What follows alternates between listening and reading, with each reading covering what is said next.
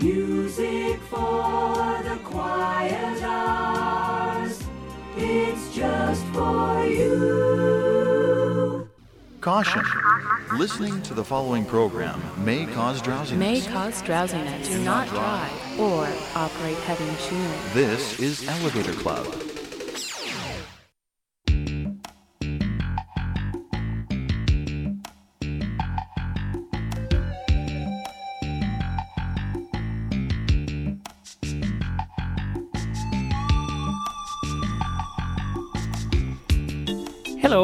This is Gord Bibby, and I'd like to welcome you to this very special edition of Elevator Club.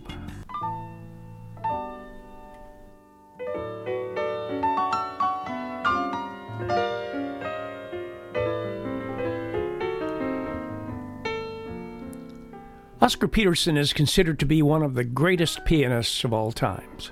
He was born in Montreal, Quebec on August the 15th, 1925, and had a long and illustrious career spanning six decades, playing with many of the best known musicians of his times. He was brought up in an atmosphere heavily influenced by the jazz culture and started playing the trumpet when he was five. However, a bout of tuberculosis forced him to stop playing trumpet and he began playing the piano. This unexpected twist of fate directed him towards what would ultimately become his life's calling. On recognizing his son's genius, his father arranged for him to attend classes with the renowned pianist Paul de Marky, and Oscar started performing professionally while still in high school. He was deeply influenced by the musicians Teddy Wilson, Nat King Cole, and especially Art Tatum, whom he considered his biggest inspiration. A chance meeting with the impresario Norman Granz led to not just a highly successful professional collaboration, but also a very profound personal one. Over his career, Peterson released over 200 recordings and was rightfully called the Maharaja of the keyboard. He collected eight Grammy Awards, including one for Lifetime Achievement in 1997.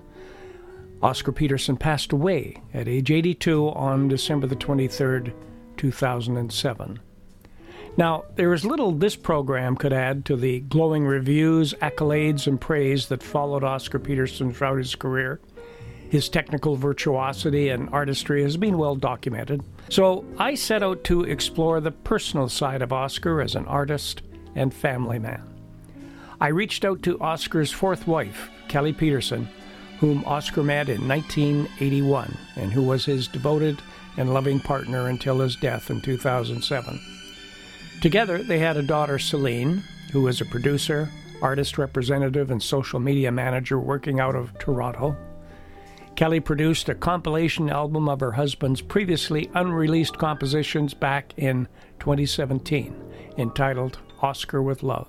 Included are performances by a who's who of jazz greats, including Monty Alexander, Lance Anderson, Kenny Barron, Bill Charlap, Chick Corea, Benny Green, Oliver Jones, Michel Legrand, Ramsey Lewis, Audrey Morris, and many others. Kelly agreed to an interview to offer some insight into who Oscar was as a husband, father, and worldwide celebrity. We talked about how she met Oscar, their daughter Celine, Oscar's Bösendorf piano, and the Oscar with Love project. I spoke with Kelly recently on October the 15th via Zoom from her office in Toronto. First of all, I, I want you to relate the story of how you and Oscar met because I think that's such a romantic story. It's kind of like a fairy tale, isn't it? Uh, at least that's how I.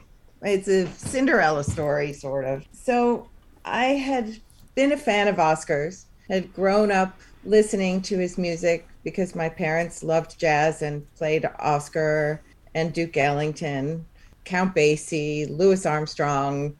Maynard Ferguson was played in our house as well. So there was a lot of jazz being played in the house.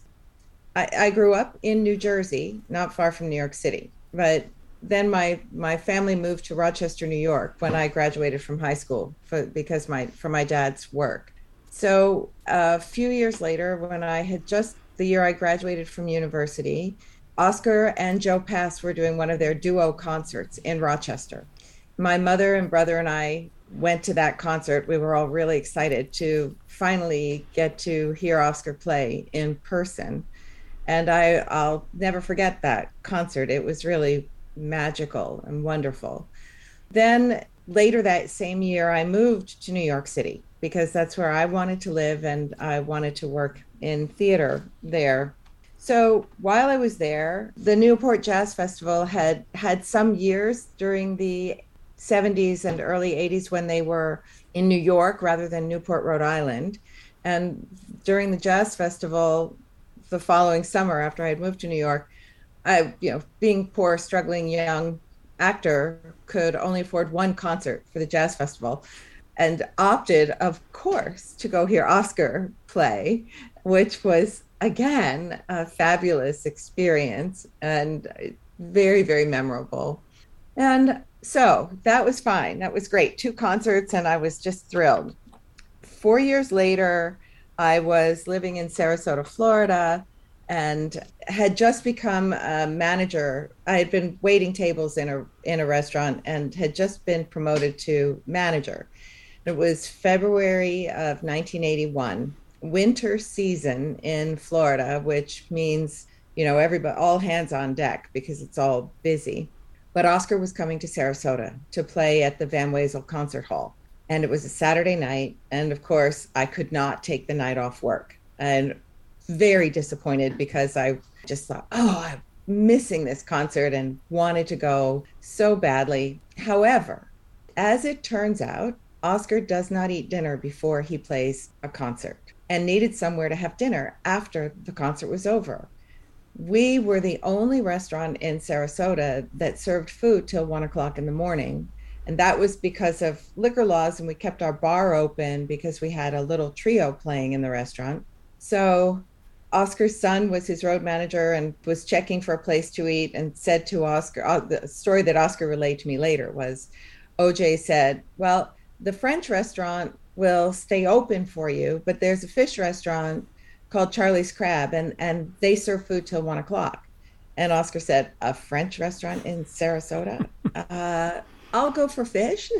so he walked in to the restaurant, and I was at the host stand and greeted the two of them and took them to their table, and that's how we met. And I know that had I gone to the concert, I would not have met him because it was I would not have gone backstage to say hello or anything. I would have just gone to the concert. So at any rate, um, throughout the time that they were there for dinner, I was periodically checking to make sure everything was all right. And Oscar said, Sit and have a drink. And I said, Well, no, I'm working and I'm also making sure that you're not being disturbed by other guests of the restaurant. I did tell him that I was a fan and that I had been to concerts before, and, and especially the one in New York a few years previously. So as he was leaving the restaurant to go back to his hotel, he handed me a business card with his phone number handwritten on it and said, If you want to come to my concert in New York this year, call me collect and come and be my guest, which I thought was extremely charming and polite and kind and all of that, and never would have presumed it to be a sincere invitation. I just was happy about the idea. Well, he started calling the restaurant and he was on tour in Europe and would call and tell me about the tour and ask me about my day and all of that. So, and he kept saying, Are you going to come to New York? So finally, I said, Well, yeah, I'd love to. and that would be, yes, that would be great. So like uh, just a couple of days before I was leaving, and I had arranged for everything for all my work to be covered by colleagues and all that sort of thing. And I went into the office to tell my boss, the general manager of the restaurant, that I would be gone. I would only miss one day of work because it was the July 4th holiday weekend, and, and the restaurant was closed for part of that time. And my boss looked at me and he said, No, Kelly, you can't go. I'm not going to let you go. You can't have that day off. And I said, Excuse me? He said, No, you can't go. And I just looked at him and I said, Okay, well, then fire me because I'm going anyway. I'm not missing this. I did not get fired. I had a job when I got back and I went to New York and we had a wonderful four days in New York with Oscar where he took me to hear other pianists in clubs. We we went to hear Hank Jones play and we went to hear Junior Mance play and we went out to lovely dinners And then, of course, his concert at Carnegie Hall. So it was a magical time. And I really had a great time. He was a wonderful gentleman. And at the end said, Will you come and see me again? And I said, I would love to. So the relationship then started to grow from there. Well, isn't that amazing? That's almost a romantic movie script. Yeah. Oh, that's tremendous. Well, I. Yeah, I, talk about a meet cute.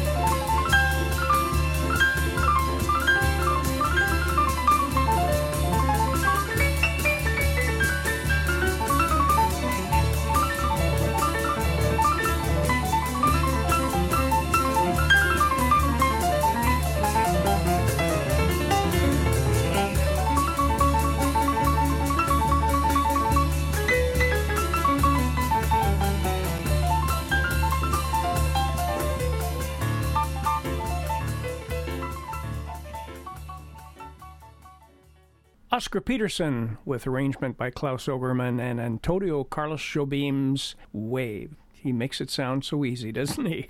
After the break, we'll speak with Kelly Peterson about Oscar the Man and also learn a little bit about their daughter Celine. That's coming up right after this.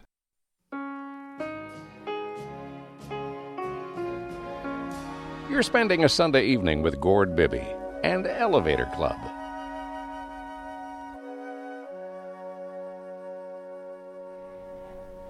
Indeed, you are, and we are featuring a very special episode of Elevator Club entitled Oscar with Love. We are in conversation with Oscar's wife, Kelly, as we return and talk a little bit about Oscar the man as well as their daughter, Celine.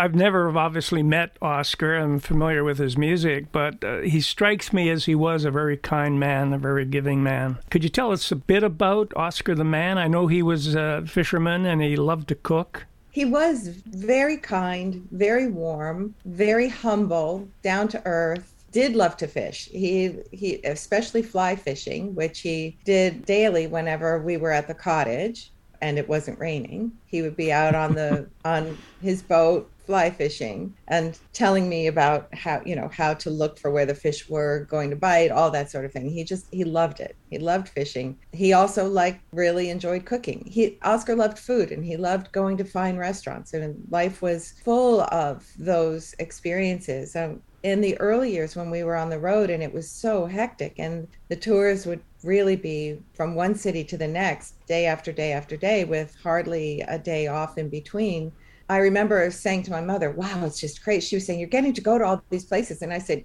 yeah, uh, but it's not like you think. Like I'm not psyching. And, and it was the philosophy that I had as well. If all you see are concert halls and hotels and restaurants, you're still experiencing the travel. Then there were other times where we would spend more time in certain cities like London and Paris and Munich and and I would get to go out walking and sightseeing and enjoying things and Oscar would show me a lot of different things and go to museums that sort of thing. At any rate, he was interested in technology like crazy, always looking for the next gadget and interested in learning constantly. His studio was full of synthesizers and the latest musical equipments. That helped him with his composing because it made it eat like instead of having to sit with pencil and paper, he could mm. play something on one of the synthesizers and record it.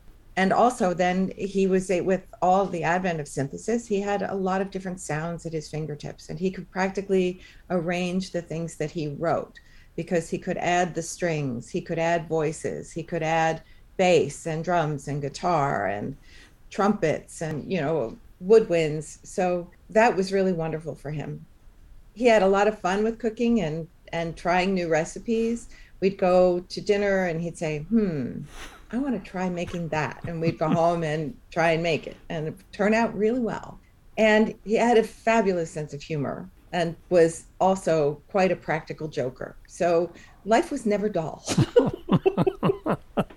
but, but basically, what I tell people is he exuded joy. I mean, he just he filled a room with his presence. It was it was it's hard to describe in words what that felt like. And, and certainly what it felt like to be at a concert. If you haven't been at a concert in person to experience that level of electricity and excitement that comes from the excellence of Oscar and his group and the the incredible level of talent and musicianship. It's it's hard to describe but there was always like a tingling in the air for that. And and at home he would be relaxed and comfortable and and uh, playful and and uh, just exuding joy all the time What an I mean, he did have his moments. You know, everybody has their moments Oh, when sure. they're not always happy. Yeah. But but mo- you know, even so, it was still his nature to be interested in learning things and talking and sharing and happy.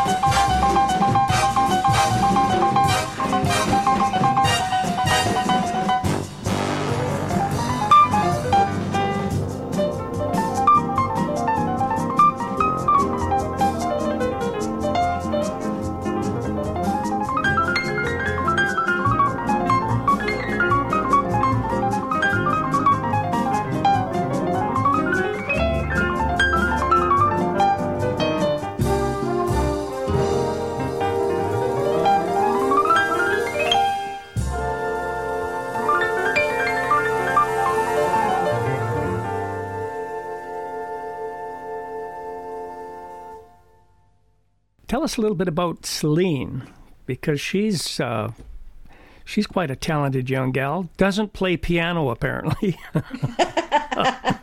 which I find No. surprising. I thought Oscar's daughter would learn the piano, but Well, everyone thinks that, which is why her program is called that, because everyone asks her and expects that she would play. But Oscar, in his infinite wisdom, would not teach her himself because he knew that that parent teaching their child is not the best thing. And and she was interested and she took lessons. She wanted to learn and she took lessons for um, a couple of years. And Oscar's sister taught her actually, uh, but but it really wasn't her interest. It wasn't her passion.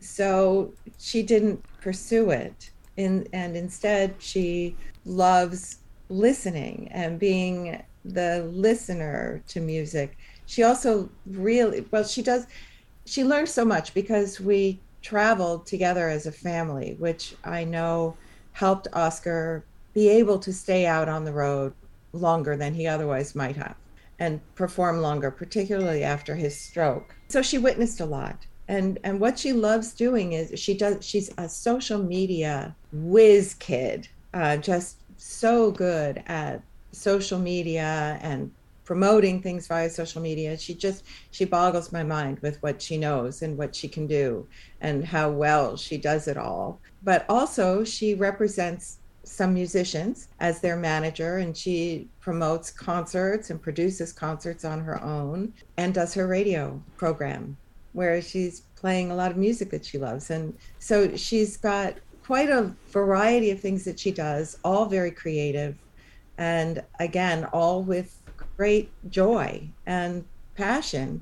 And the perspective that she brings when she presents concerts or manages artists and negotiates contracts for them is she knows what what it means to be the art the performing artist. She knows what that life is like. So i think that the artists she represents really appreciate that from her. She also has inherited her father's sense of humor and gives me a hard time sometimes because you know she's a tease well, you must be very proud of her. So- i am very proud of her Yeah, she's uh, quite a feisty gal. I've I've been on her Facebook page, and uh, oh she doesn't hold back no, no, no, no. That's great. she's very much a person of her convictions Sure. and lets people know it. We occasionally disagree on things, you know, but she's she's her own person and she needs to be. And that was our goal always was never to have her in in a shadow, but to have her finding her own way Her own and way, yeah. doing the things that she's passionate about.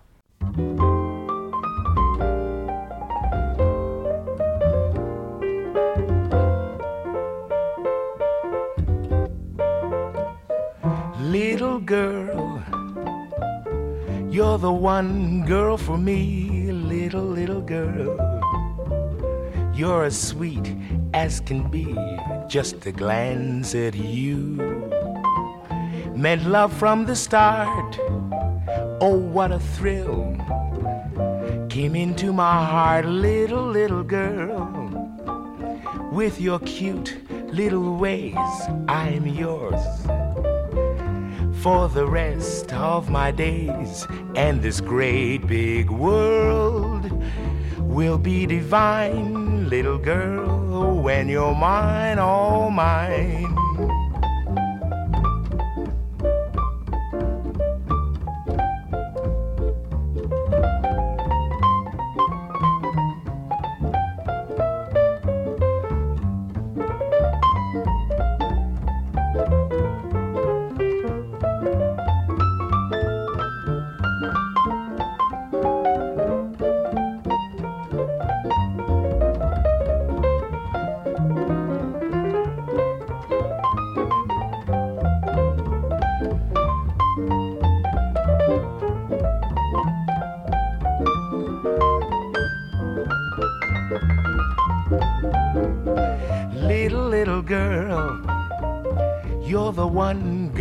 Me, a little girl. You're as sweet as can be, just a glance at you meant love from the start. Oh, what a thrill came into my heart, little girl.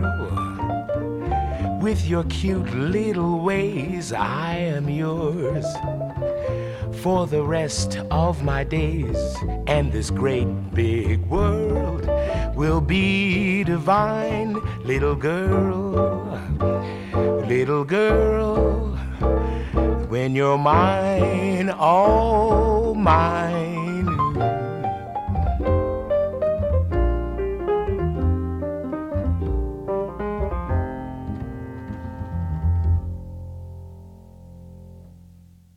The Oscar Peterson Trio with vocal by Oscar himself, Little Girl. Later on, I asked Kelly why Oscar didn't record more vocals. I think you'll find her answer quite remarkable, so stay tuned. After the break, Kelly Peterson relates the story of Oscar's piano, the Bösendorfer. That's coming up right after this. Wherever you are, whatever you're doing, life's much better listening to Elevator Club. Tell us a bit about the, and I hope I pronounce this correctly. The is it the Bosendorfer? Well, that's piano? that's close. It's the actual German pronunciation is Bösendorfer. Bosendorfer. Oh, okay. Yeah, All with right. a brr from the umlaut um, over the O.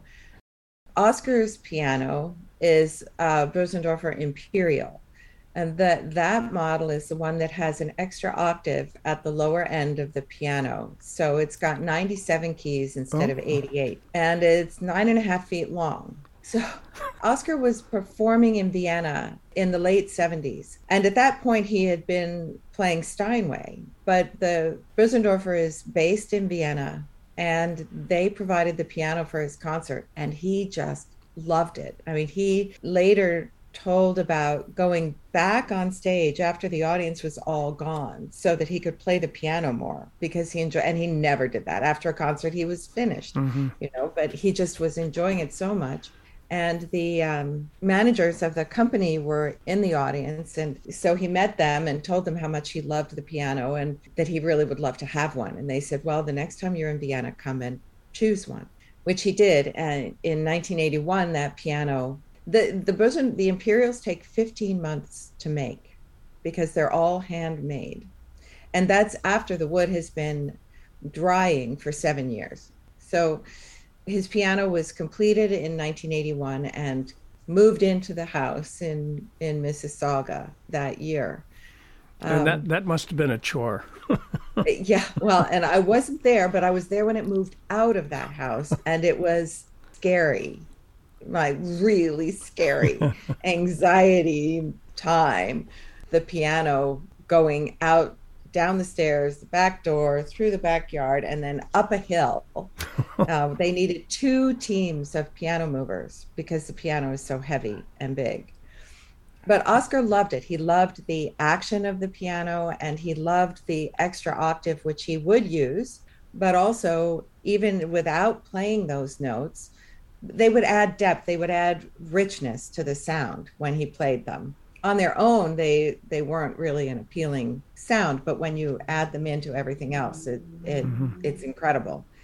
But also, just because they're there, those strings are really long and then they resonate so you get all the o- other overtones I understand he tried out a few of them, or and Yeah, before yes, he he chose did. the one that he wanted. Yes so he could had- tell a difference in tones between the different. he oh absolutely. Each one would feel different and sound different. And he was actually in the uh, in the factory showroom with his bassist at the time niels henning orsted pedersen the dane. And niels could play the piano also. And niels was going and trying them out. And oscar was on the first or second piano. And niels came and said hey there's one down the line. And oscar said don't tell me let me let me find it myself and when Oscar got to that one, it was the same one that Niels had said. And Oscar said, okay, this is it.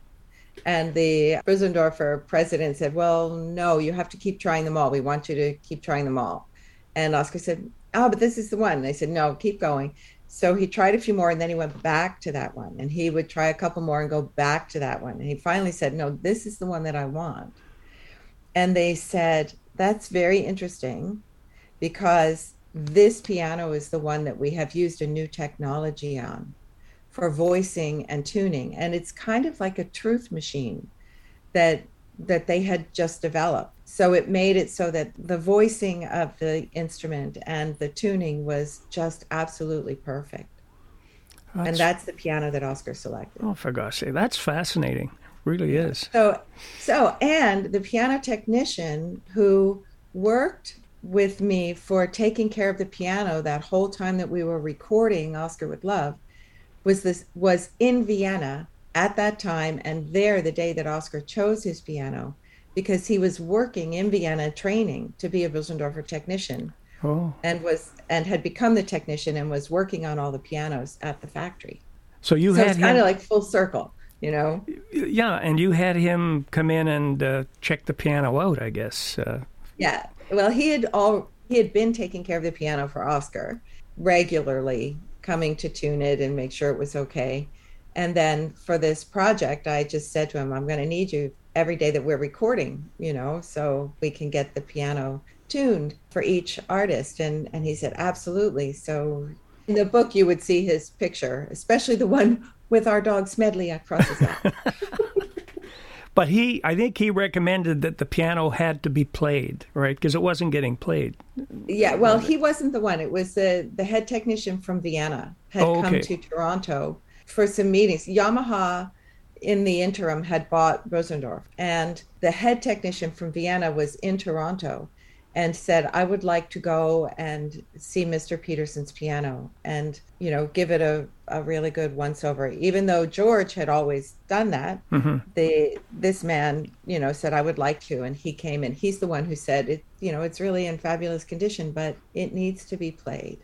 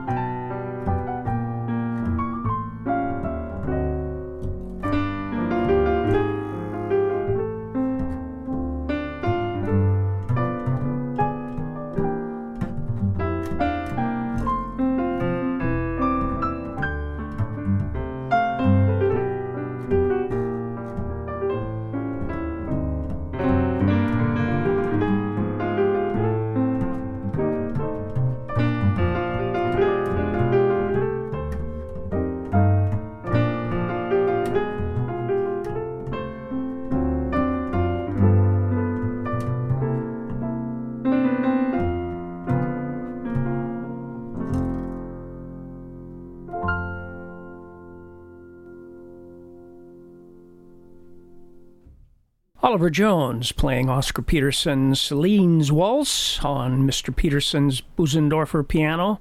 And that's from the Oscar with Love collection. And we'll talk with Kelly Peterson about the Oscar with Love project right after this. Beautiful music with cherished memories. This is Elevator Club.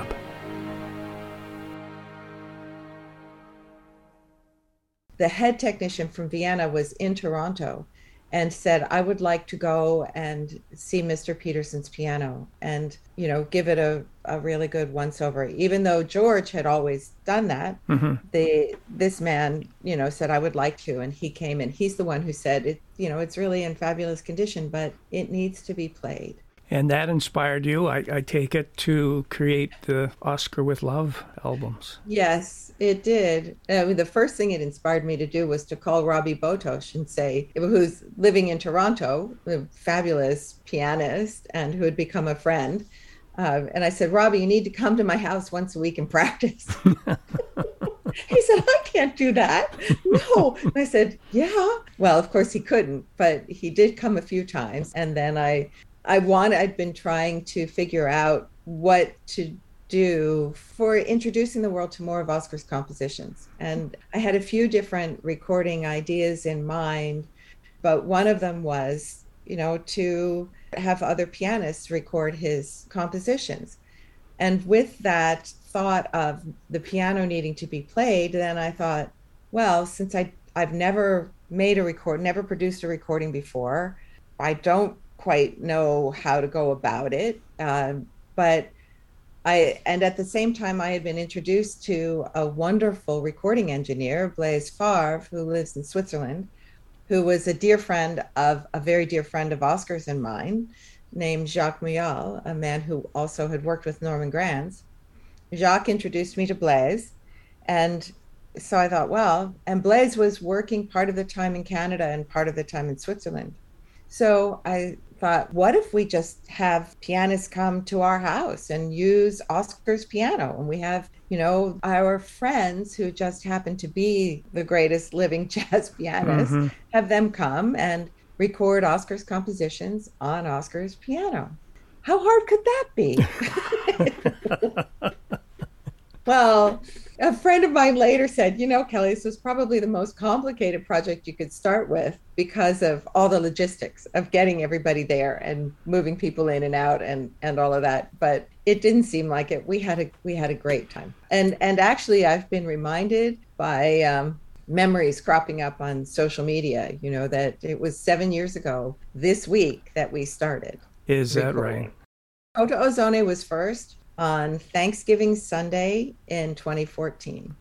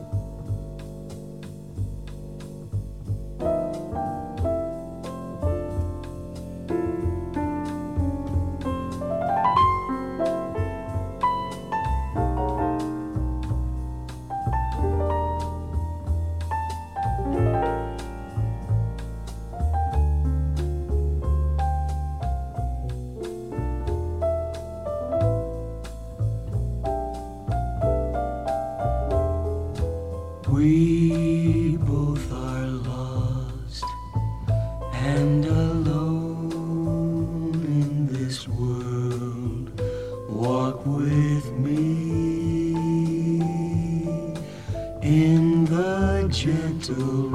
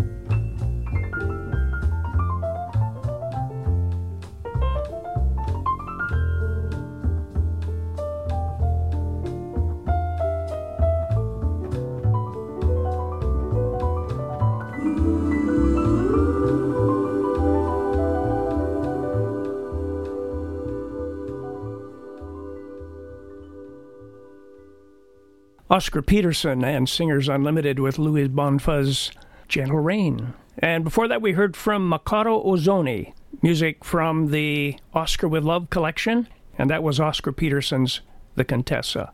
After the break, and in the second hour of the program, Kelly Peterson will continue with her story about the Oscar with Love project and more music from Oscar Peterson on this very special edition of Elevator Club Oscar with Love. More great music from the Elevator Club with Gord Bibby. And welcome to the second hour. If you've just joined us, we're presenting a special Elevator Club feature, Oscar with Love. And we're in conversation with Kelly Peterson, who put together just a most remarkable, in fact, I would call it a work of art, most remarkable collection of Oscar Peterson's compositions entitled Oscar with Love. And we'll continue with more about that project after we hear from the legendary bandleader Count Basie, along with Oscar Peterson and I'm confessing that I love you here on Elevator Club.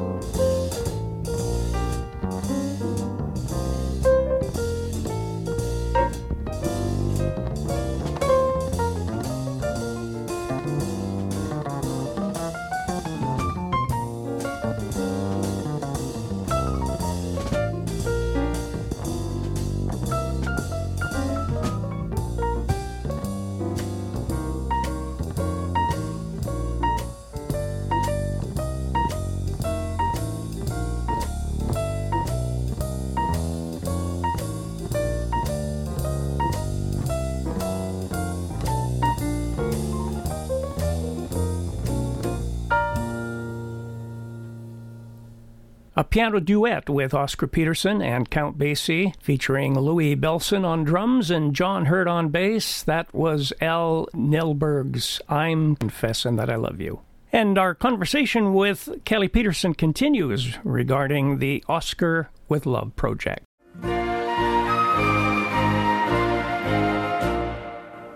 Well, I could certainly tell from the pictures in the book section that you were having a good time. We had a really good time.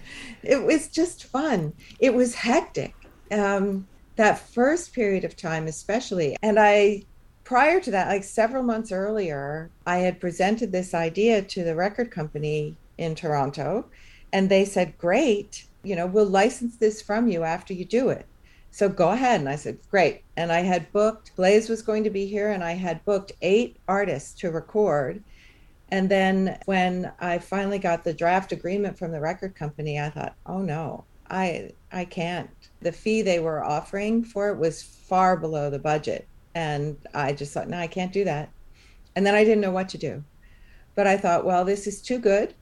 Everybody's, I mean, the timing that that these people are here that I have it all set up. This was like late August. I thought, well, I have it all set up.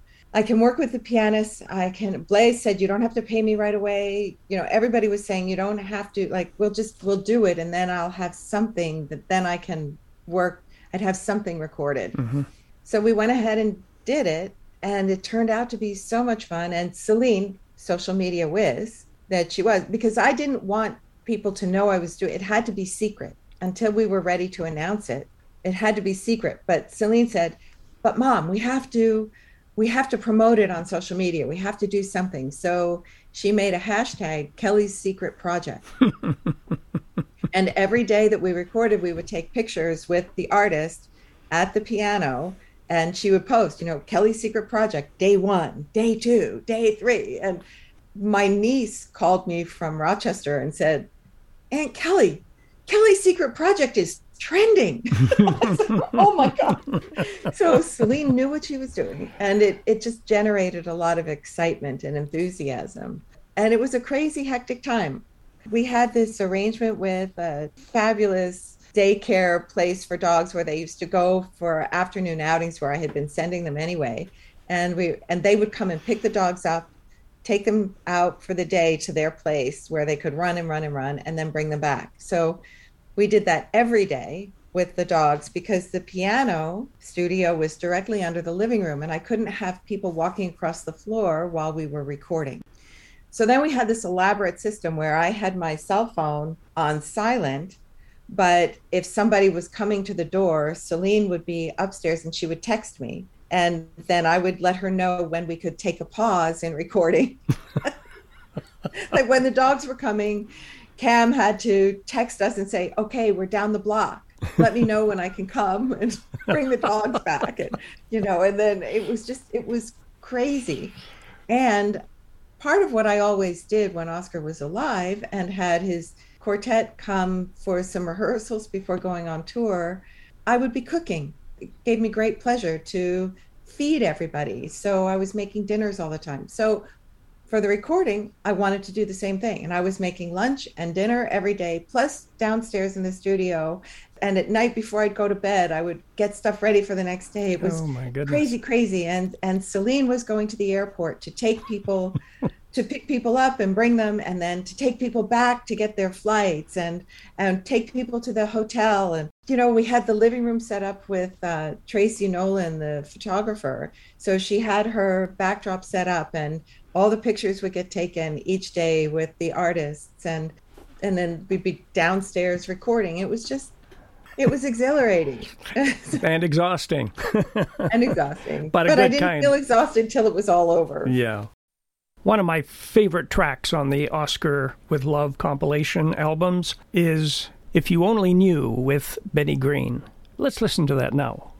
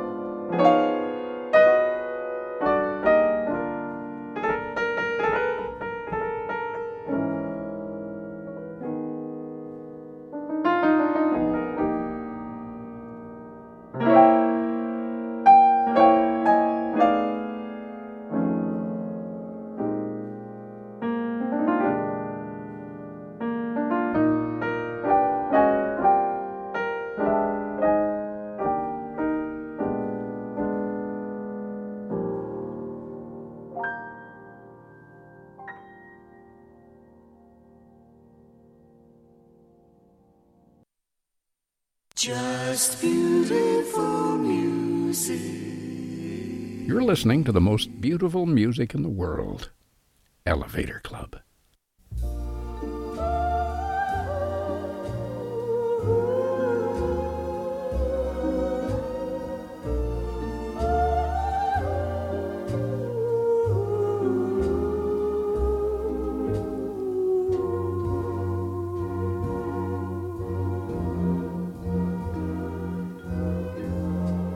Was night along the Susquehanna, lonely fields of moonlight and the sky. Not a single leaf a quiver, as silently the river flowed by.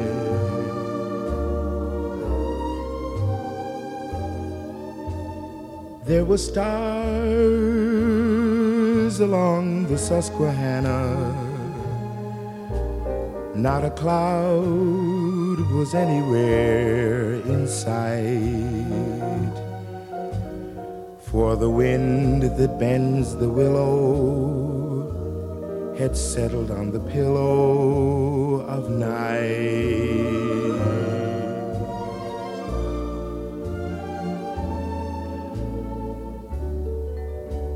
Boats are huffin' and a puffing round the river bend, slowly disappeared from view.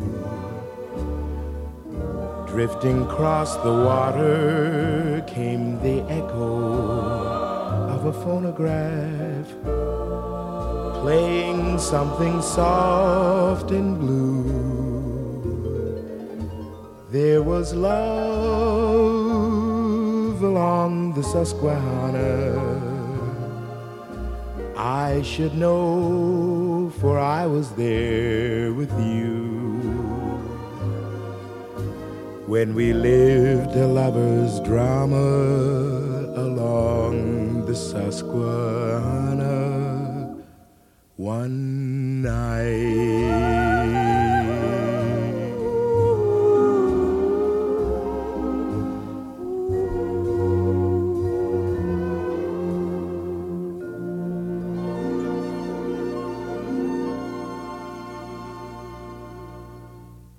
Oscar Peterson singing Susquehanna from his 1957 album Soft Sands, that was arranged by Buddy Bregman and produced by Norman Granz.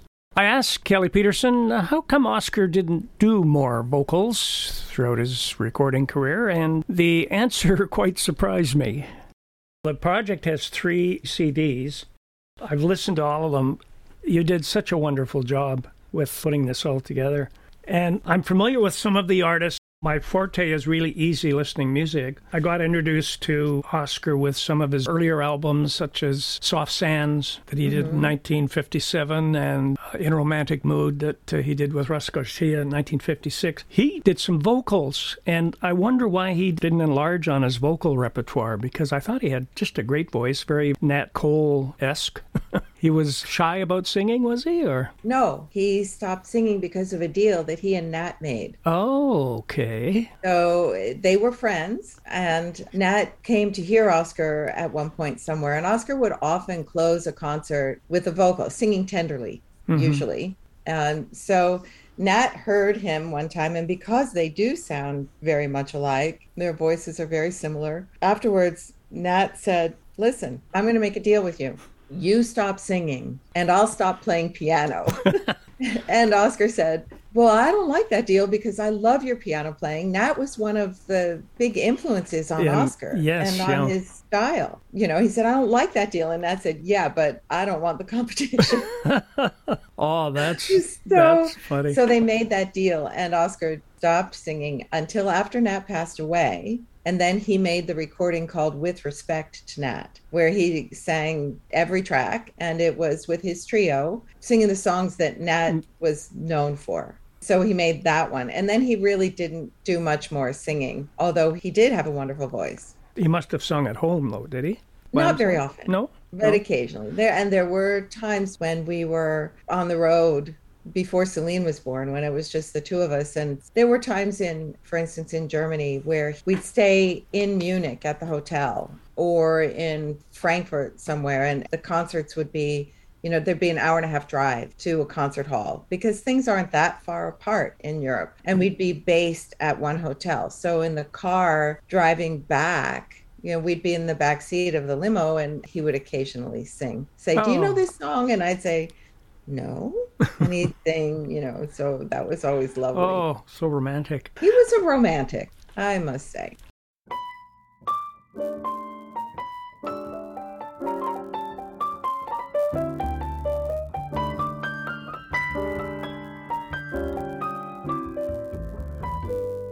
I just found joy.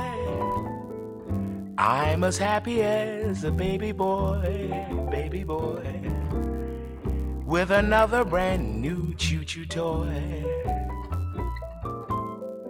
When I met my sweet Lorraine, Lorraine, Lorraine, she's got a pair of eyes that are brighter than the summer skies. When you see them, you realize why I love my sweet Lorraine.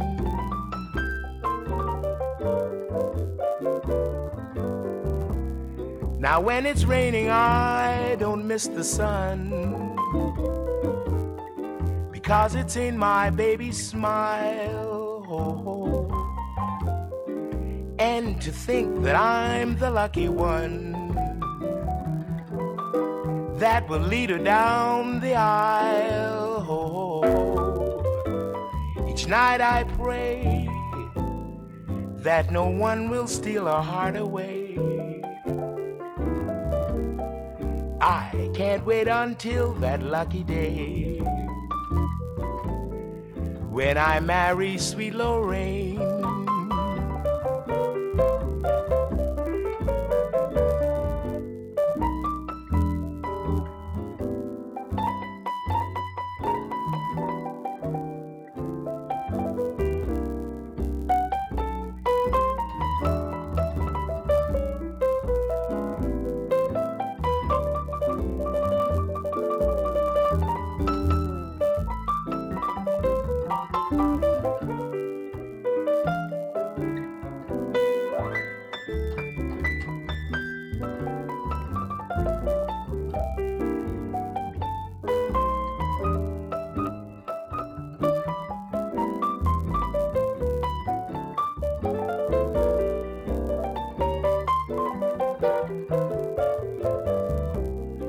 When it's raining, I don't miss the sun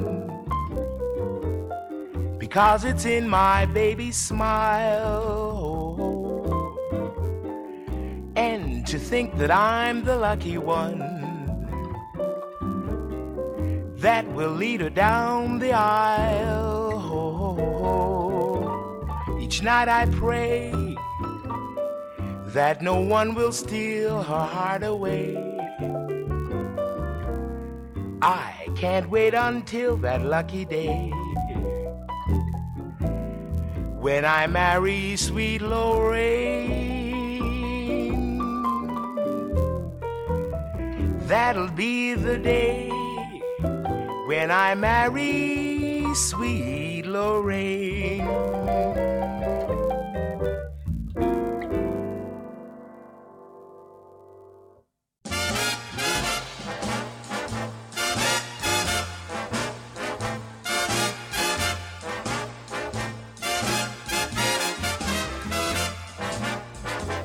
Unforgettable. That's what you are.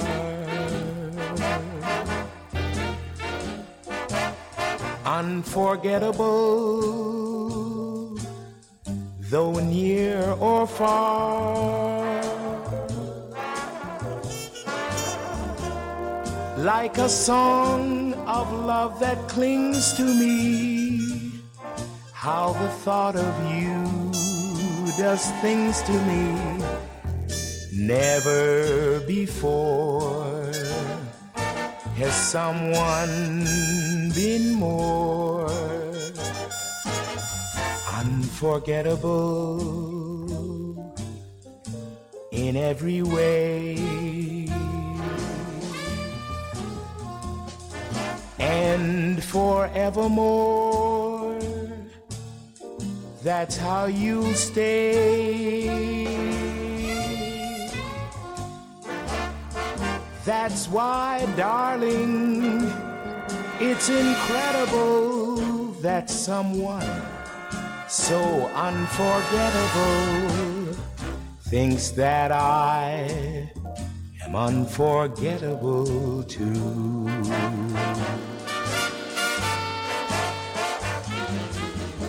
That's why, darling, it's incredible that someone so unforgettable thinks that I am unforgettable too.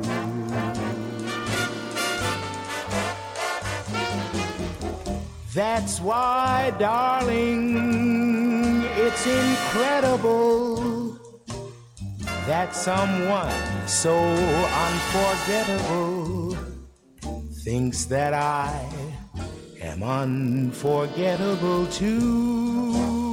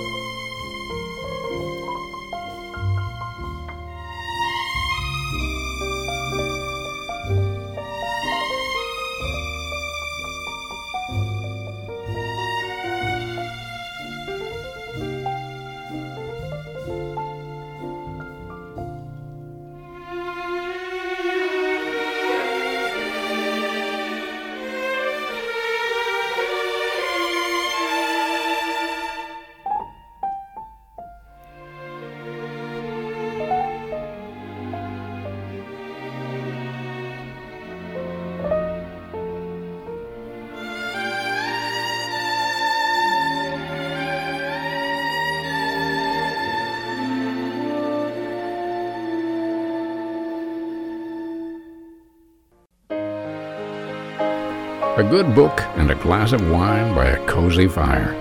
Made much more enjoyable listening to Elevator Club.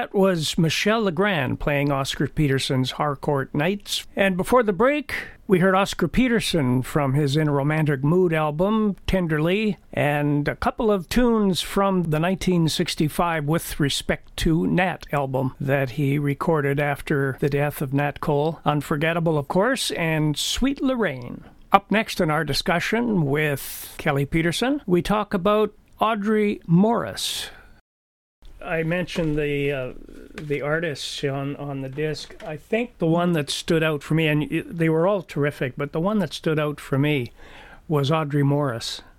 uh, could you tell us a little bit about her? Her voice is still amazing.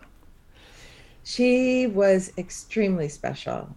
Oscar met Audrey in Chicago when he first started playing the London House because she she lived in Chicago. She was a singer and pianist. She accompanied herself all the time, and she opened for him or was playing at the London House when he was also playing there. So he met her, and they became instant friends. She also had an incredible sense of humor. She was, as you could tell, very talented. He loved her singing. He loved her playing, and she was funny and entertaining and she was just so well loved by so many of the jazz artists who went through Chicago.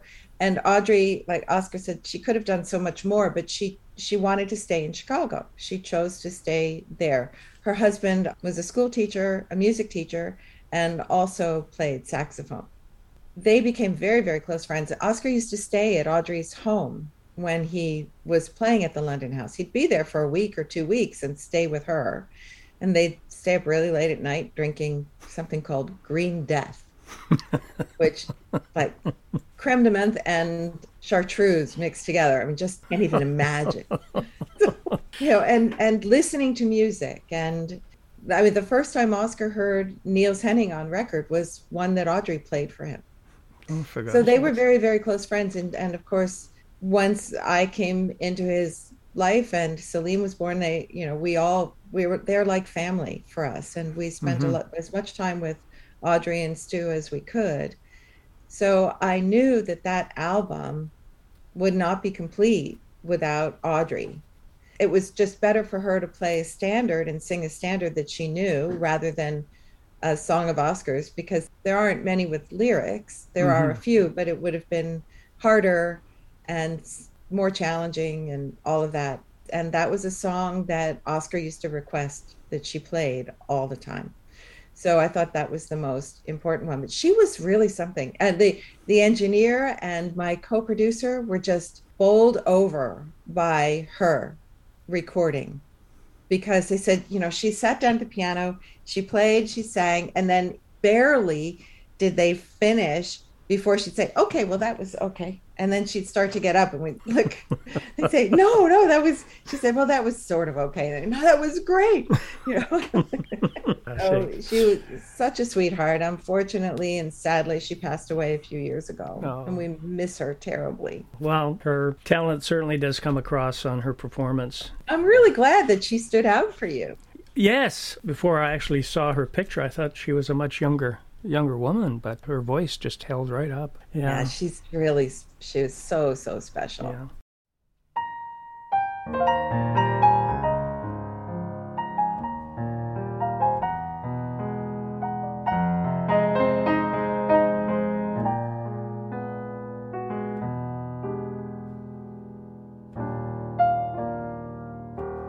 I met you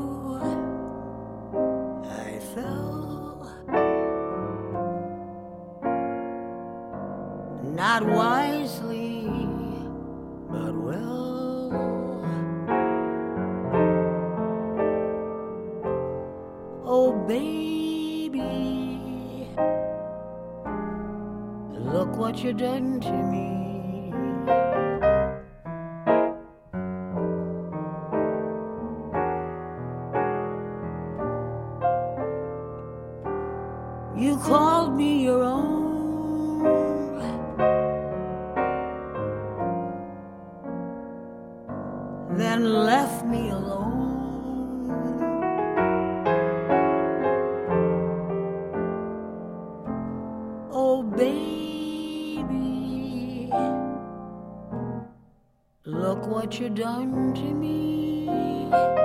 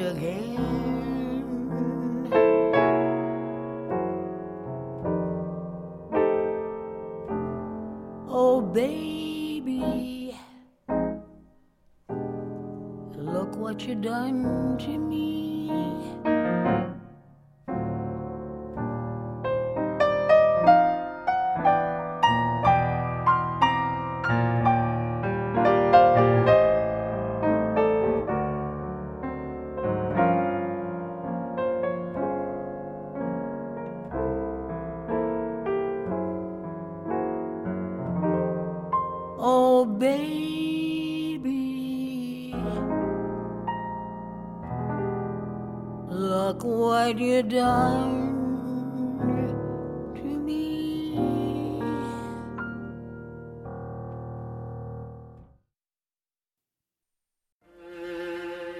You are listening to the beautiful music of Elevator Club.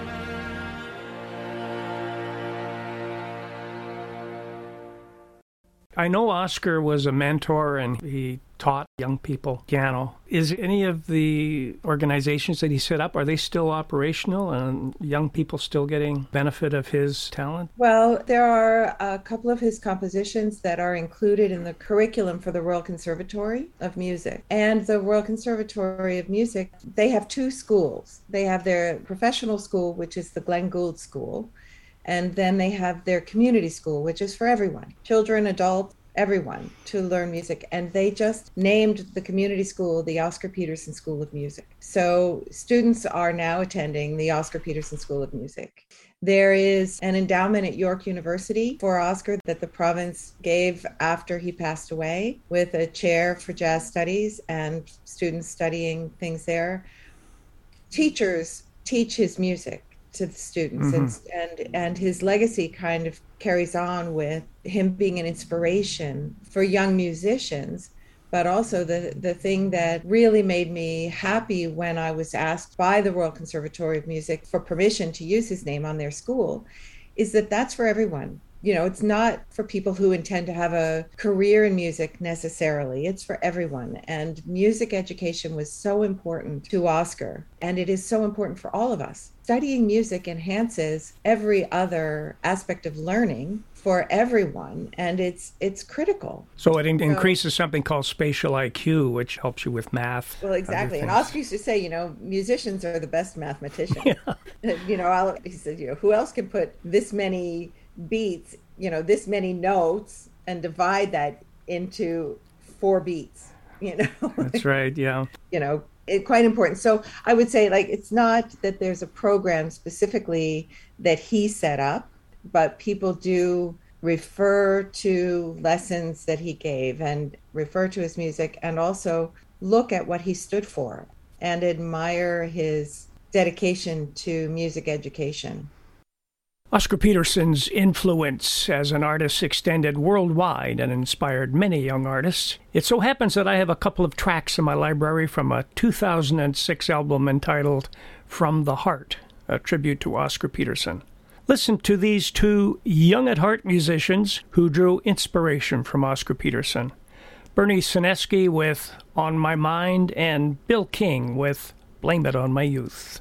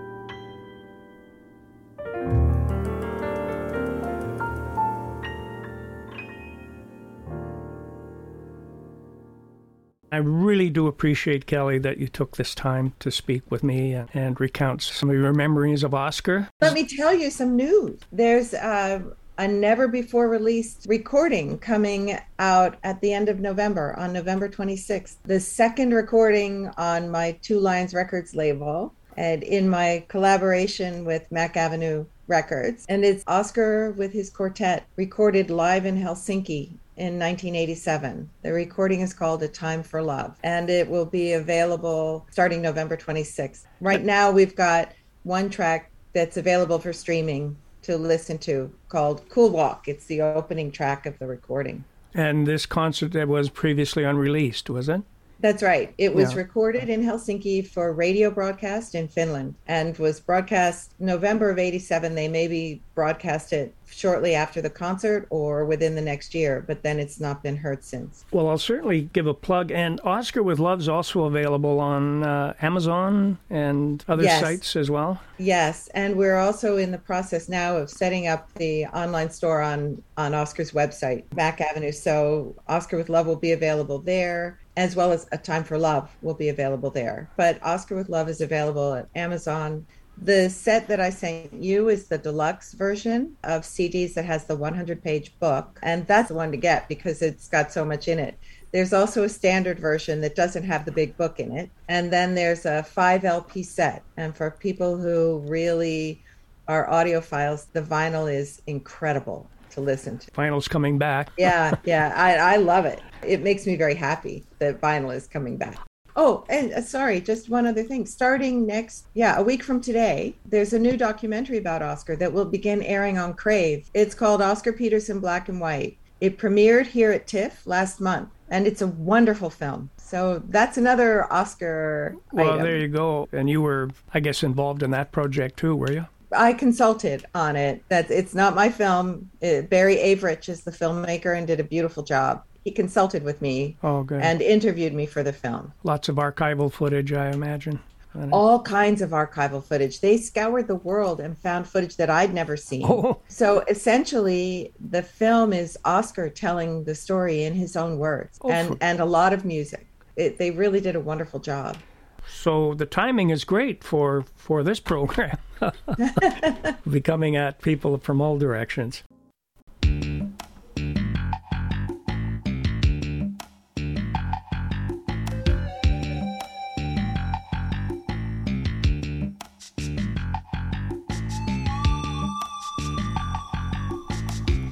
Well, there you have it, Oscar with Love. And I'd like to thank again, very sincerely, Kelly Peterson for her time and courtesy. And I strongly recommend you go online and you order this book and CD set, Oscar with Love. It is absolutely a marvel. It really is a work of art. I'd like to thank you again for listening and uh, hope you enjoyed this very special program. So until we talk again, have a great day, a great week, and please remember to take it easy.